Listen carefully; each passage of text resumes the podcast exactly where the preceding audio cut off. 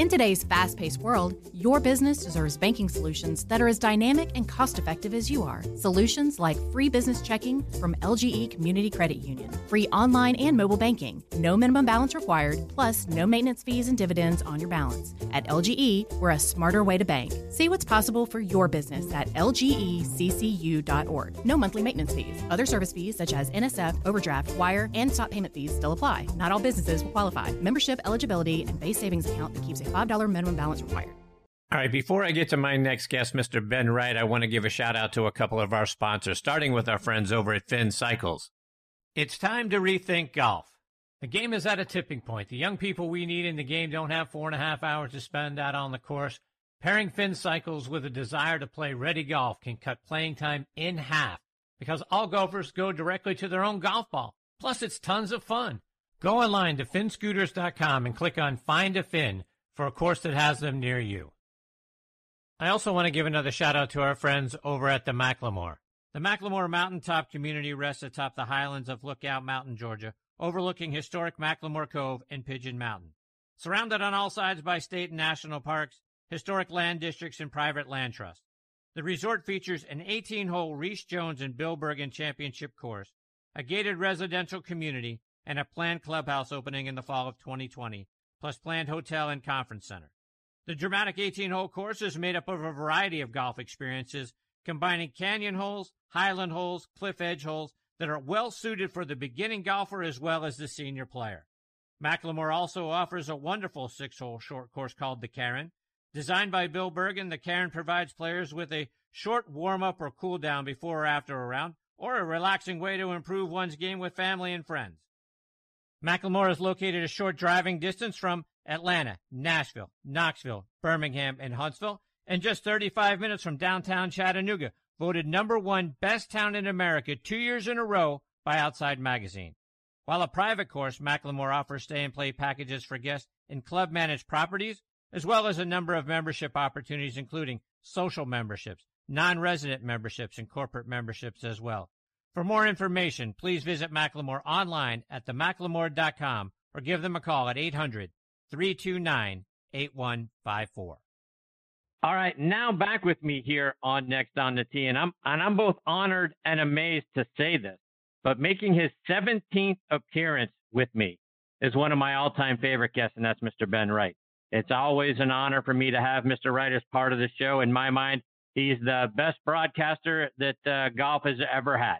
Uh, no one before or since has painted the, the pictures the way that he did and helped us uh, witness and appreciate the game of golf the way he did. I mean, you, you go back and you you listen to his calls, right? You go back to 75, that'll be evil music ringing in Nicklaus's ear was his call when Tom Weiskopf birdied to take the lead on the 15th hole in the 75 Masters. Legendary. And I always like to make sure everyone remembers this, particularly this week, that it was Ben Wright who used the phrase, yes, sir, to put an exclamation point on Jack Nicklaus's eagle putt on the 15th hole during the final round of the 86 Masters. And that came 20 minutes before Verne Lundquist used that phrase again when uh, Mr. Nicklaus made the birdie putt on 17. Uh, Mr. Wright has left his legacy all over the history of the Masters tournament and golf history for the nearly three decades that he broadcasted the game. And I am so honored that I get to say he is back with me here on Next on the Tee. Good evening, Mr. Wright. How are you? My word, I rolled over again, Chris. You just you just give me the such a fulsome introduction. I almost feel I've done it for the night. I'm I'm fantastically well, thank you, uh, for my age, you know. But um, I'm really working out very hard and uh, keeping myself in remarkable shape uh, actually probably better than I have been uh, for a couple of decades, maybe. But anyhow, I'm looking forward to enormously to this Masters because um, obviously there's a huge amount of fuss about Bryson DeChambeau, and rightly so. I mean, the man is uh, he. They may call him the mad scientist, but there's method in his madness. And um, I've got to applaud him for what he's trying to do. But I think a lot of people have forgotten that I I think he missed 26 fairways Winged Foot in that uh, phenomenal Open victory. But you know, you can't gouge it out of the tree like you can out of the Winged rock. So if he goes astray, then um, we may have a, a bunch of DeChambeau playing outside. Um, but, uh, you know, give him his due. He's trying to just take it by the scruff of the neck and and destroy Augusta National. And, you know, he's every right to. I just wish he would play a bit more quickly. But of course, if you're a mad scientist, you're gonna you're gonna take your time, I suppose. Um, I I really look beyond him for the winner um, this week, and I think we might get a surprise packet. And uh, uh, you know, I have a, a sort of sneaking feeling from a gentleman from England who I've never met because he's so darn young, and that is Tyrrell Hatton. I, I really? think that, uh, yes, yes, yes. I've had a little wager on him at a very accommodating price. Um, it's, it's an each way bet. And, um, you know, I think uh, he has a serious shot at it. He, he's playing absolutely magnificently for quite a while now. Um, but, you know, we, we, the Euros are not winning like they used to for a while. And uh, it'll be a surprise, well, obviously, to most people. But um, I, I'm prepared for it. so let, let's talk about that because that's one of the things I was talking uh, to Tom Patrick earlier in the show about. Because as as we look at the forecast, and right, we've been talking about that a lot tonight on the show, and it, it looks like it's going to be cloudy and rainy, uh, particularly the next couple of days. Obviously, tomorrow just being a practice round, but Thursday looks like rain. Friday, they're talking about rain in the morning, but it's going to be overcast. And then Saturday, Sunday, also a chance of rain. I got to imagine that in those kinds of conditions, that might give a little bit of a, uh, a step up for some of the European players being used to playing in the damp conditions that maybe our players aren't uh, quite as adept at.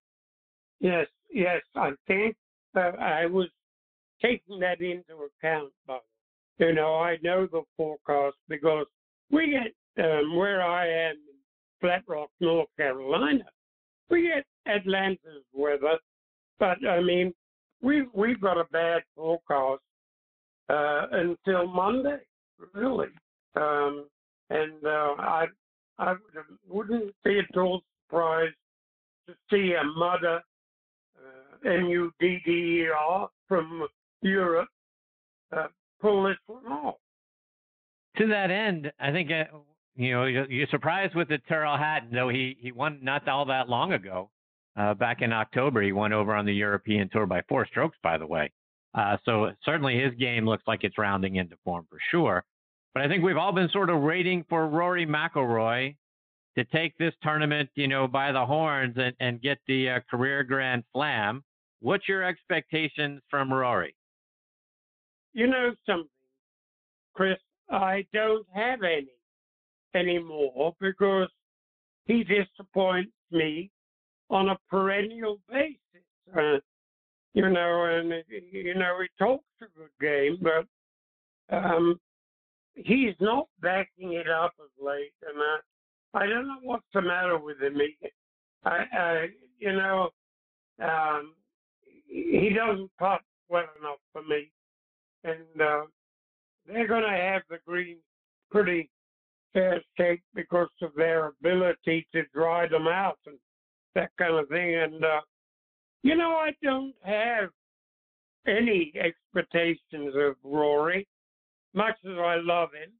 But of course, when you don't have any expectations expectations of him, he's more likely to win. Really, I think. You know, if he if he could only get under the radar, but that is so unlikely that uh, you know I'm prepared for him to disappoint me again. But I'm hoping for the best, obviously, because I'd love him to see the exclusive, uh, see him in the exclusive club of, uh, well, there are five at the moment who won all four majors. I love, I love that to happen because he's a tremendous kid, and uh, I've known him since he was a boy, and I really, I'd love to see him do it, but I, I don't expect, Chris, don't expect. You know, there's, I think there's a great thing about Augusta National. It can make you, but it can destroy you. And I, I only got to think about Jordan Spieth and uh, Franco Molinari. You know, they they have absolutely gone into the tank since they blew the Masters. You know, uh, with uh, putting two in the water at 12 and Molinari putting it in the water at 12 and 15. And, uh, you know, I think that might be something that McIlroy may never uh, join that exclusive club. Uh, but I, you know, uh, it, it is a cruel place. I mean, it can be it can be a wonderful place, but it can be brutally cruel. And I go back a long time with Ed who came by my tower when he had a three-stroke lead uh, going out of 15, which was my place, and bogeyed the last three holes. When I was driving up to the uh, compound to watch him bogey 18, as he had bogeyed 16 and 17. Now, with respect to uh, Edgar, as I used to call him, um, he hasn't been heard of since. And um, you know, Augusta National, it, it raises your hope to such a degree and then dashes them. And uh, I think, you know, Bobby Jones used to say that what championships are lost than won. And I thought those were very uh, keen words. I, I I very much appreciate what that that that sentiment is. Uh, I, I, but uh, you know, I'm a, I'm a sentimental old devil, and I would love to see uh, Spieth and Molinari come good again. Uh, if it, even if it isn't this year, in the future, I, I, I Spieth is too darn good a player to be languishing, or you know, 181st or wherever he is in uh, in the world order now. Just too good a player.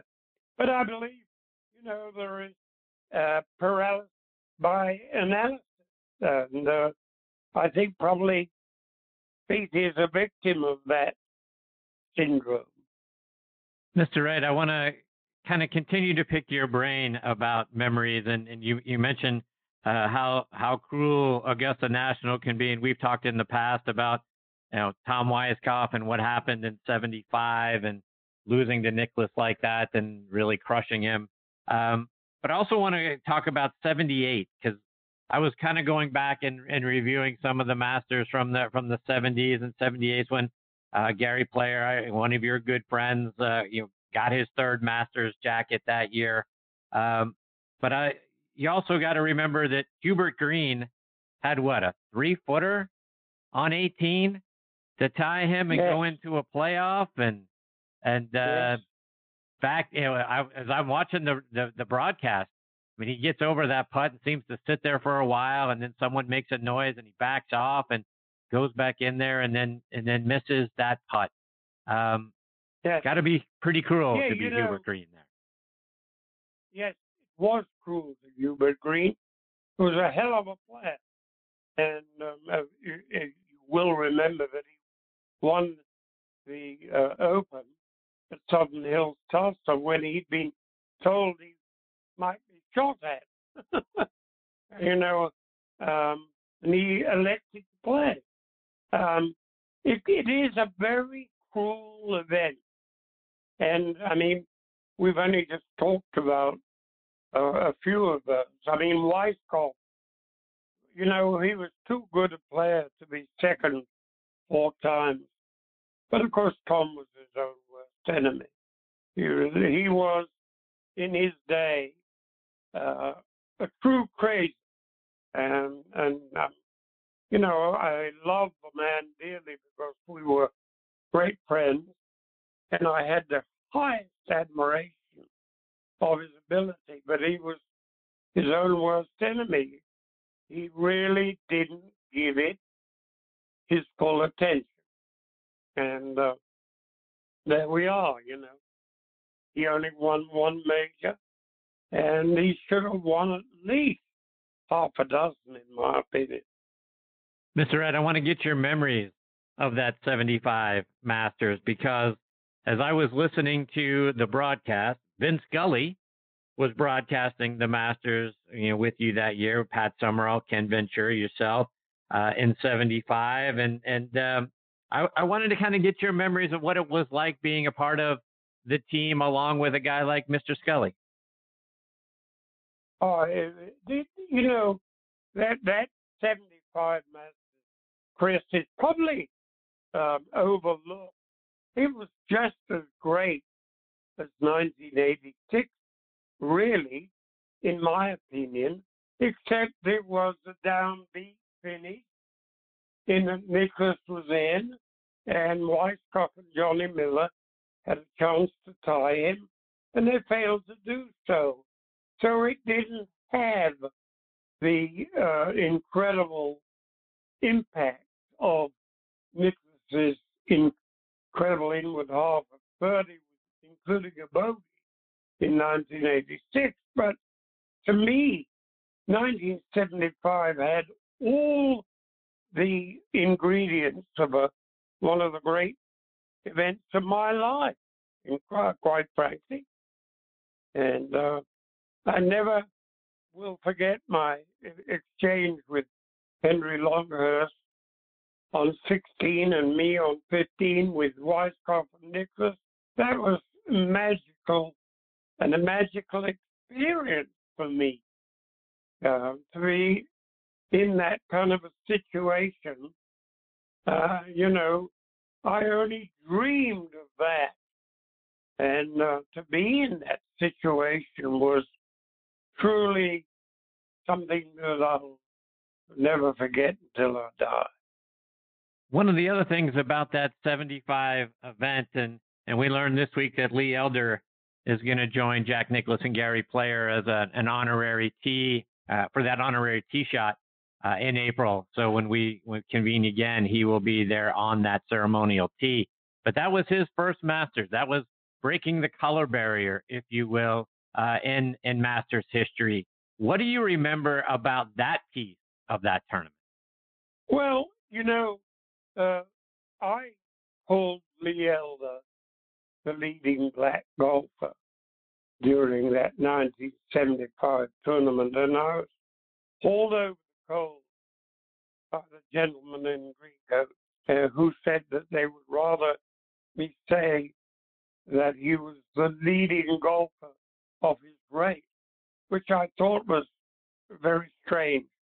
But I think the fact that Fred Ridley has invited him to be the honorary starter along with and Player in April is a phenomenal move in the correct direction.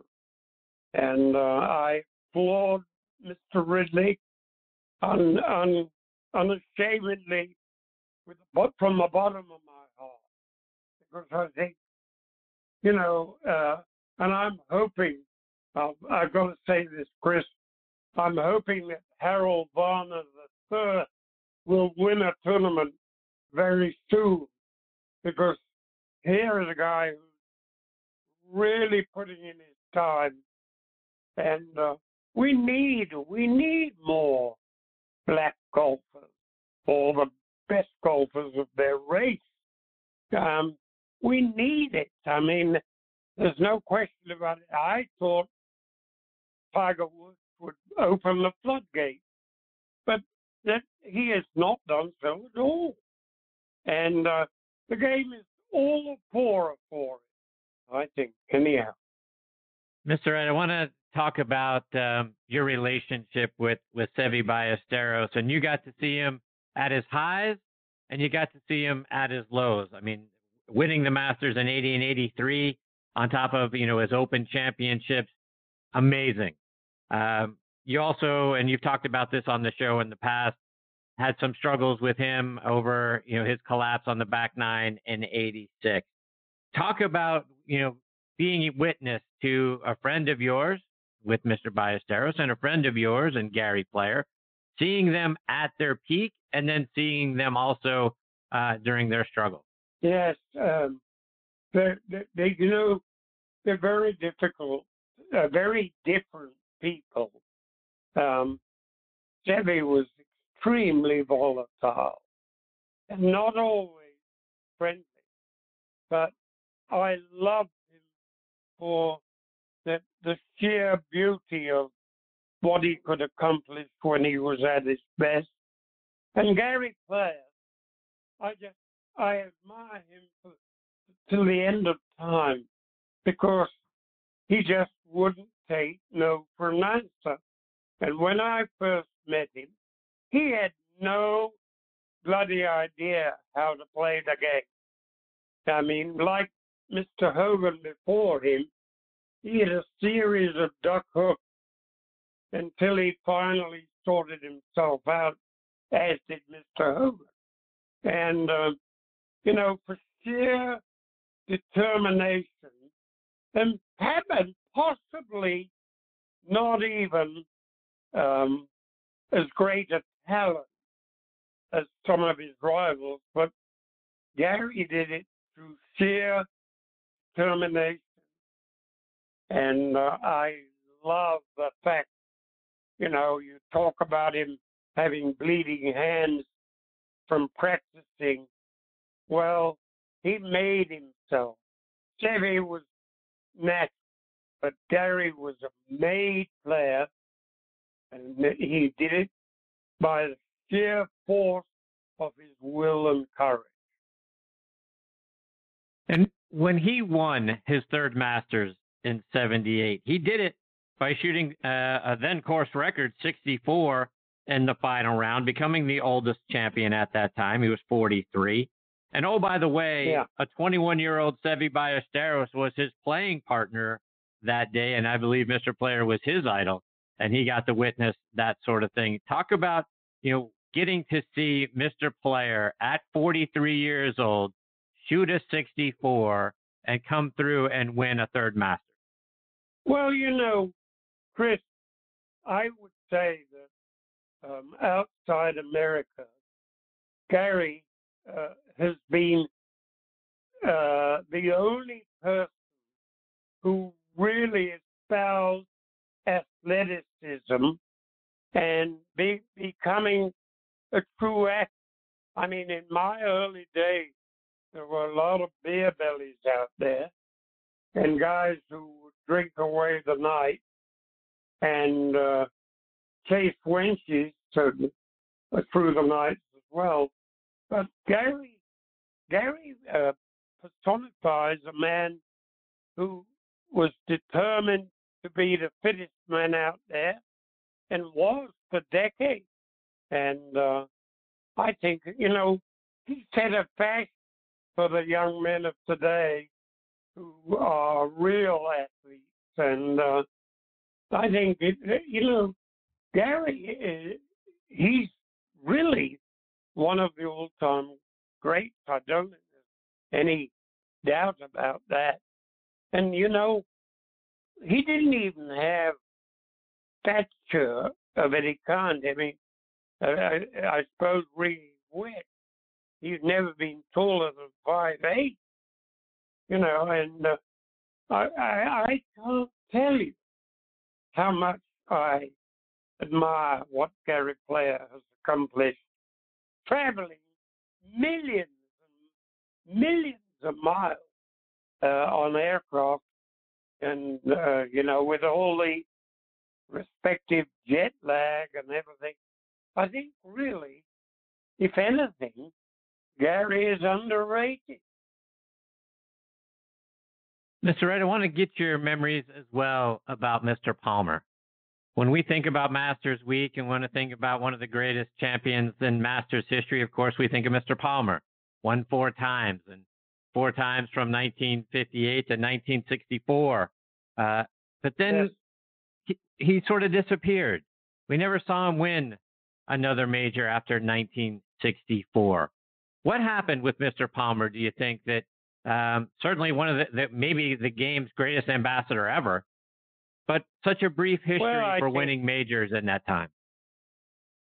Well, I think you know uh, Nicklaus destroyed him. I I, I think that uh, if Arnold uh, would, I think he would tell him, put him away. Um, there was no question about that. Um, uh, but I was very surprised that he didn't win. I was with him when he won the Spanish Open in 1973 at La Manga, Campo de Golf in southern Spain. And he was he was over the moon because the last hole was a par five and he birded it to win the event. And it was like he'd won the world championship. Uh, he was so thrilled and delighted, and I think more than a little relief. You know, um, we we've written him off by that time. I never wrote him off because he was the greatest gentleman who ever played the game, like like Bobby Jones. I mean, Bobby Jones and Arnold Palmer were two of the greatest guys who ever played the game, as far as I'm concerned, in the, their incredible gentlemanly behavior. Mr. Wright, looking back over the Masters that uh, that you broadcast and got to be a part of, I'm curious was was there ever a time when a, a, a player was coming into where you were covering most of the time at 15 that you saw them take out a, an iron or hit a shot, and you're like, I cannot believe this guy's about to hit this shot? um, you know, uh, so many dramatic things happened at 15 in those days because, as I used to say, uh, the heart would stop pumping at the top of the hill when the player decided whether or not to go for the green because it looks a very shallow sliver from up there. But those were the days when they were hitting a long shot into 15.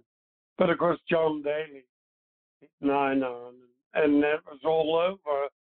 And really, it's become a, uh, a dangerous par four, really, now in my opinion. You know, it's a shame, but um, that really broaches the subject about they've got to have a bifurcation and get the pros playing a ball that doesn't go so far because it's made a mockery of 50. And um, I I find that utterly tragic because it's one of the great golf holes in the world. And uh, it's now become, and of course, if, if most of December gets a decent drive, it we probably be hitting sandwich. I mean, it's absolutely absurd. The opposite side of that question is when you've been broadcasting, and I know, you know, like I say, how many great friends you had out there playing on tour. Was it was there ever a, a time when it was hard for you to kind of contain your personal thoughts and your personal excitement for what what was going on and somebody was achieving and uh, kind of unfolding right there in front of you to kind of contain it and try to be as you know non-partial as you as you had to be? Yeah, you, you know, I never had any problem with that, Chris. I really had no favorite. Um, I I really I can honestly say that I just uh, called it as saw it. Uh, there was never any feeling of uh, you know, wanting anybody particular to win. I must say, I would have liked Ed Sneed to win because he was a good friend and a fabulous traveling companion. Um, when he worked for ABC, uh, and I used to see him a lot in in England and Scotland and so on. But you know, um, I I never really played favorites. Um, uh, of course, people like Pat Summerall, my dear friend Pat Summerall, would say that I was totally in favor of Seve Ballesteros. But no, I mean, no, Seve won the, his two Masters and he lost 1986 to Nicklaus, and so be it. You know, that's the way it, it, it transpired. But I, I never was rooting for any particular player other than Ed. I do admit that. So that begs the question of the Masters that you got to be a part of, which are your favorites?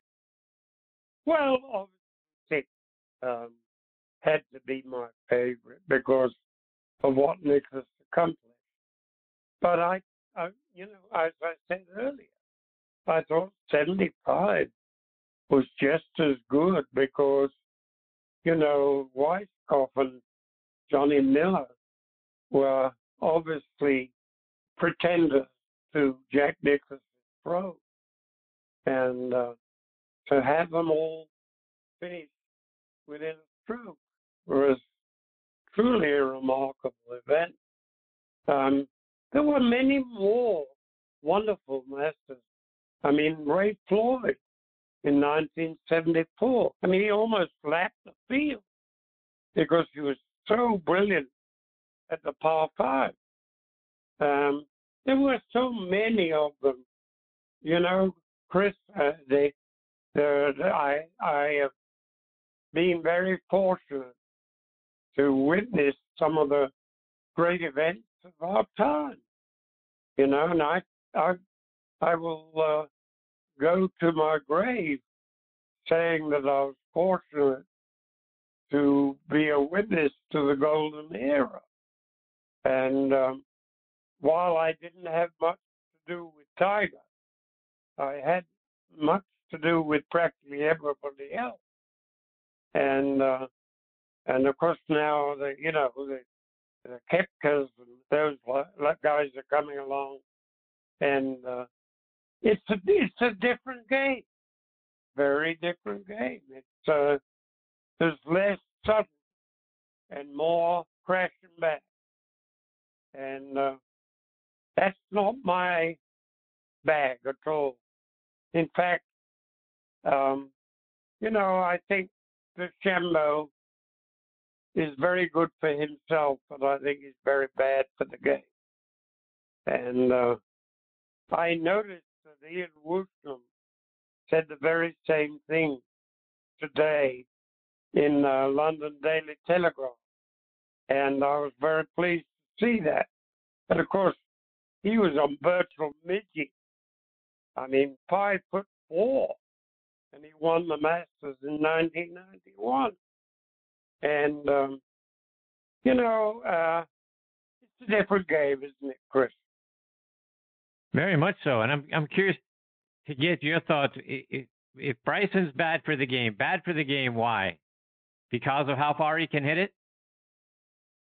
Well, I think uh, they, I mean the ball is just the only way they can address the situation. They're not yeah. going to be able to. They're not going. to can't change the club because they'll have a, uh, a million lawsuits but um, they could use one ball for the pros and one for the amateurs, and let the amateurs hit it a million miles because they're not doing it for a living. They're just having fun. And but it is, I think, quite ridiculous, and I I don't blame DeChambeau. I blame the governing bodies for being so slow to have done anything about it. They've been slow about it. And I think they're they're really to blame for the whole situation. Mr. Wright, one more before I let you go. And I have to imagine over the course of your brilliant career, there have been a lot of times when somebody has pulled you aside to say how much your call or your broadcast or your personality or your being there has made a difference in their lives. Because I know it's made a difference in mine. So I, I was curious what moments, looking back on your career, have really touched you? Oh, there have been so many, Chris. Um, you know, the fact that you want to hear from me when I'm 88 years old is something that I find incredibly touching. And I, I get correspondence from all sides, you know, to this very day. I wrote a piece recently for the Golf Heritage Society magazine on my friendship with Mr. Ben Hogan, and I can't tell you how much correspondence I've had uh, since that article appeared. And, you know, and it was something, it was a throwaway piece I did in a couple of hours. But I mean, it's incredible. Um, people do remember, and I'm very touched and extremely fortunate to be uh, so well regarded at this ridiculous age. Mr. Wright, before I let you go, remind our listeners about your golf course, Cliff Valley, up there in Travelers Rest, South Carolina. Yeah, a nice little golf course. uh, I listen, Chris. I I designed it to be user friendly, and the beautiful thing is that it is so user friendly that it is easily the most popular of all the seven courses. Purely in simple, because it's fun and demanding. But I've got to say, in my favor, that the the pros on the BMW tour, you know that that uh, or Clorcon or whatever it's called, I can't remember the name. They change the name so often, but the players who have played my course in the BMW tournament uh, last year told me that, that they rated it the best golf course on their tour. So wow. uh, I re- I rest my case. Indeed. Well, Mr. Wright, it is always a huge privilege for me to get to spend this time with you. I can't thank you enough for being generous with your time tonight and all the other times you have been a part of the show.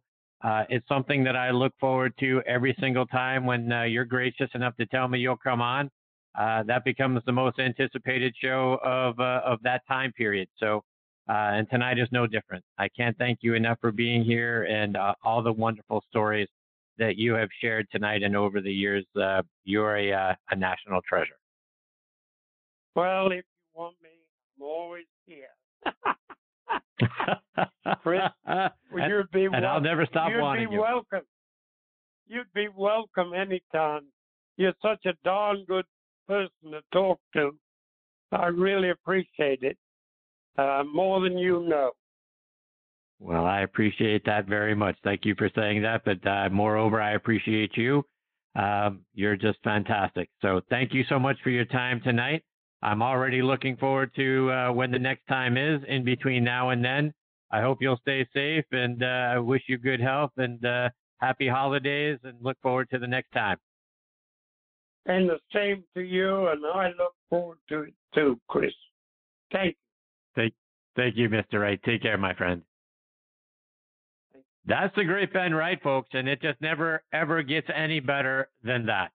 Um, to get the opportunity to you know pick his brain and and think about more of the stories and the things that he's covered, uh, and to have his wisdom uh, shared is uh, is just something you can't put words to. Um, his contribution to the game of golf and to broadcasting are immeasurable. Uh, I I I say this sincerely, folks. When I go back and rewatch the broadcast and listen to his calls and and just sort of close my eyes and let him draw what is happening. I don't even look at the video a lot of times. I just want to close my eyes and sort of soak in what he is painting for all of us and what he painted for us for, like I say, for 30 years on golf tournaments. It's outstanding. Um, you know, he he doesn't talk when he's not supposed to talk, and he he paints the idea of what is about to take place, and it's described so eloquently. I mean, I mean, look, just just the two that that I mentioned, right? You go back to 75. That'll be evil music ringing in the Bears' ears. You know what just happened. You know Tom Weiskopf just made that putt. And you can see, you know, he kind of pans over to 16, Nicklaus looking over his shoulder, and then essentially saying to himself, okay, now I'm going to go do this, right? And Nicklaus makes the putt on 16 and then goes on to win. And then, you know, the yes, sir thing, I mean, for crying out loud, I mean, I have to believe Verne Lundquist had that in the back of his mind because Ben Wright said it a few holes ago. So that was the right thing to say not only was it the right thing to say when Nicklaus makes the eagle on 15, it was the right thing to say on 17. Now, I mean, everybody gives Verne Lundquist the credit for it, and unfortunately, they don't they don't remember that Ben Wright did it 20 minutes ago, and and made that made that staple uh, a part of the the 86 Masters. So, um, uh, just I, I can't tell you how much Mr. Wright means to me. Uh, he has made a difference in my life, made a difference in this show and what we've been able to do every single time he has been a part of it. So I can't thank him enough uh, for his contributions over the years, and I'm absolutely looking forward to the next time I am blessed enough to have him as part of the show. All right, my friends, it is time to, for me to put a bow on this episode of Next on the Tee. My sincere thanks go out to Tom Patrick, John Patrick, and Mr. Ben Wright for joining me tonight. Please check out our website, nextonthetee.net. On there, you'll be able to keep up to date with what our guest schedule looks like. And we're coming down to it, folks. Only a couple of more episodes uh, to go. So uh, we've got next week and then the week after, and then that's uh, that's going to be a wrap for this season. So really looking forward to the next couple of weeks, and uh, I can't thank you enough for letting us continue to be a part of your golfing uh, content. You can find this show as a podcast. We are all over the net, folks. So if you've got a favorite podcasting site, we're likely on it. We're on podcast.co, and that's .co. Apple Podcast, Google Podcast, Pod, uh, Podbean, Spotify, iHeartRadio, Audioboom, Player.fm, Radio.com. So we're all over the place. So, and you can even uh, you can find us. You can ask Alexa for us, and she's going to find it, find uh, the show for you as well. So, folks, as always, I can't thank you enough for being here. Until next week, hit them straight, my friend.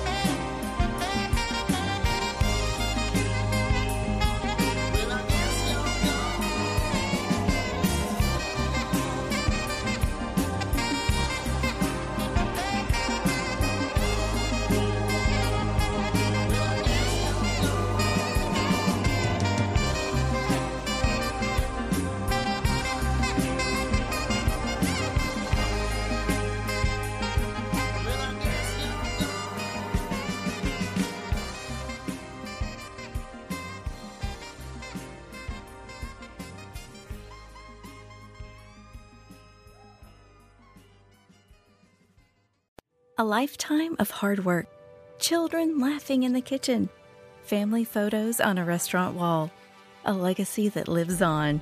It all comes from the power of a conversation, like the one Tommy Hall had with First Horizon Bank about taking over his father's Charleston based restaurant business. Now the table is set for a whole new generation. First Horizon Bank. Let's find a way. Go to firsthorizon.com slash Tommy. First Horizon Bank member FDIC. Support for Extra 1063 comes from Natural Body Spa and Skin Remedy, celebrating their 35th anniversary and offering gift cards in store and online. You can discover Mother's Day and anniversary presents online at Natural Body Spa and Skin Remedy at naturalbody.com. Hey, sandwich lovers! Today's your lucky day. There's a whole new way to roll for lunch or dinner delight with Nucky's Hoagies in the Roswell Corners Shopping Center. Now open. Nucky's Hoagies in Roswell is family owned and operated by the Sub Sisters, Stacy and Shannon, whose love language is food and Nucky's Hoagies, their passion. When you bite into a Nucky's Hoagie, you'll taste the difference. The softest hoagie rolls ever, along with hunger quenching sandwich combinations. Make Nucky's Hoagies in Roswell on Woodstock Road your new favorite spot for lunch or dinner.